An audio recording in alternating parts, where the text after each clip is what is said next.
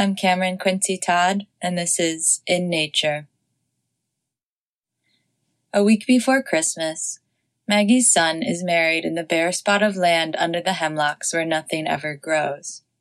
Maggie hangs white lights in the branches. She covers her son's pregnant bride in a pale woolen blanket. She wakes early the morning of the wedding and spends hours digging a path through the fresh snow so that the guests, the bride's aunt, and friends from the ranch where the young couple works can come up to her cabin for warm bread and jam and champagne. At some point, glitter is thrown. Weeks later, when the snow melts in patches, Maggie finds it mixing into the earth and curses. All throughout January, Maggie is awoken by the fox's tortured mating calls, like children's screams breaking through the night. She sleeps terribly, but there's comfort in the fox's ancestral routines. The country is a lonely and strange place. Her husband has been dead for years. Her child is an adult. There are people in other houses through the woods, but in the 10 years she's lived here, no one has ever invited her for dinner. She finds herself eager for cub season when the foxes return to the den under her tool shed. That day arrives in the first week of March, on a morning when the cold still blows its way through the trees. Inside, Maggie grows seedlings under hot little lamps. She reads a library book about bird songs. She brews tea. She drinks vats of it. Maggie's son calls and tells her he is coming home. On the phone, everything is already decided. He has packed and closed the door on his life at the ranch. The girl will go back to her aunt's. She'll have the baby there. Just like that, the newlyweds will split and be absorbed into the old families. The way the snowy woods make animals appear and then swallow them up again. Maggie loves her son. She should be grateful for the company, but she always thought that one day he would just be grown, done, like something in an oven. At first, he is eager. He chops firewood, makes trips into town. He poisons a colony of ants that have been nesting in the roof for too long. He treats Maggie like she's much older than she is, like she wasn't able to do these things without him around. At night, they eat stew, and he catches her up on news she's missed from the outside world.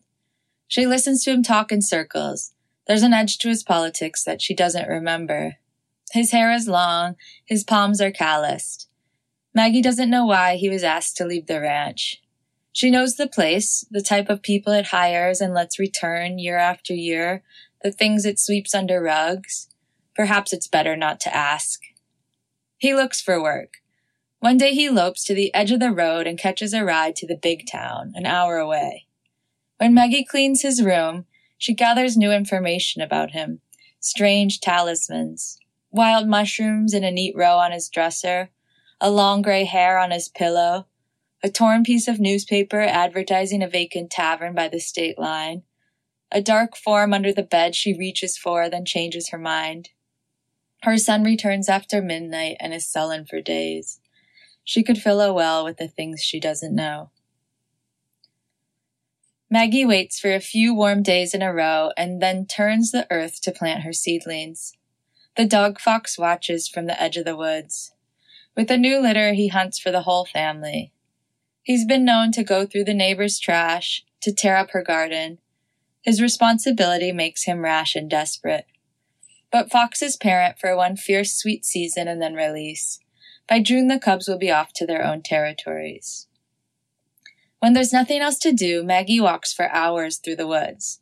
She catalogs changes, the new growth, the dead trees that have fallen or are about to fall, she has always been a quick study. Once she worked in a museum. Once she lived in a big city. Then she started tunneling out to quieter places, searching for her own home, anything different from the sterile, colorless suburbs where she was raised. Now she can't remember what had really been so bad about them. After the last frost, she lets the chickens out into their yard. It's a pen full of sunlight, reinforced by double wiring. The dog fox sulks. She can almost see him licking his lips. Her son joins her on the porch and together they watch the animal retreat into the woods. At the ranch, we take them out with a 22, her son boasts, disappearing into the house. But he returns with a gun much bigger than that. It fits so easily against him. Maggie catches her breath. She feels weightless suddenly and has to steady herself on the railing. She watches her son cock and point the loaded weapon into the woods at a spot of nothing. The fox is long gone. Then she turns towards the tree and shakes her head slowly. That's not how I take care of things, she says to him. But when she looks back, he has already gone inside. Sometimes Maggie just wants to give in and let the foxes take what they need. Humans have so much, so easily. She pictures her son as a boy, pulling down colorful boxes in the sugary cereal aisle. She sees his small, angry body, its clammy desperation when she would hold him back from a tantrum. So much in nature, she thinks, can be boiled down to hunger. But human hunger is a bigger, more frightening thing. She remembers the other child, the new one. She counts the months in her head until there are nine. In her sleep that night, Maggie is visited by the parties of her youth. The lights, the strangers, the buzzing. When she wakes to a dirty kitchen, she is still fondly inside of her dream. A bottle of champagne, left over from the wedding, knocks softly against her feet. Cooking wine, a can of stout lying in its own thick brown spit. It's like the house has been sucked dry of everything. She finds her son asleep by the door.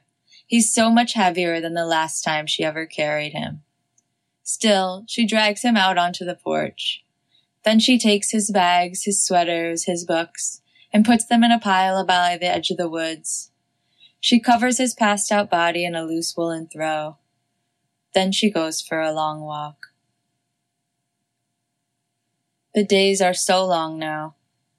The light in late evening is breathtaking. Her garden does well that year.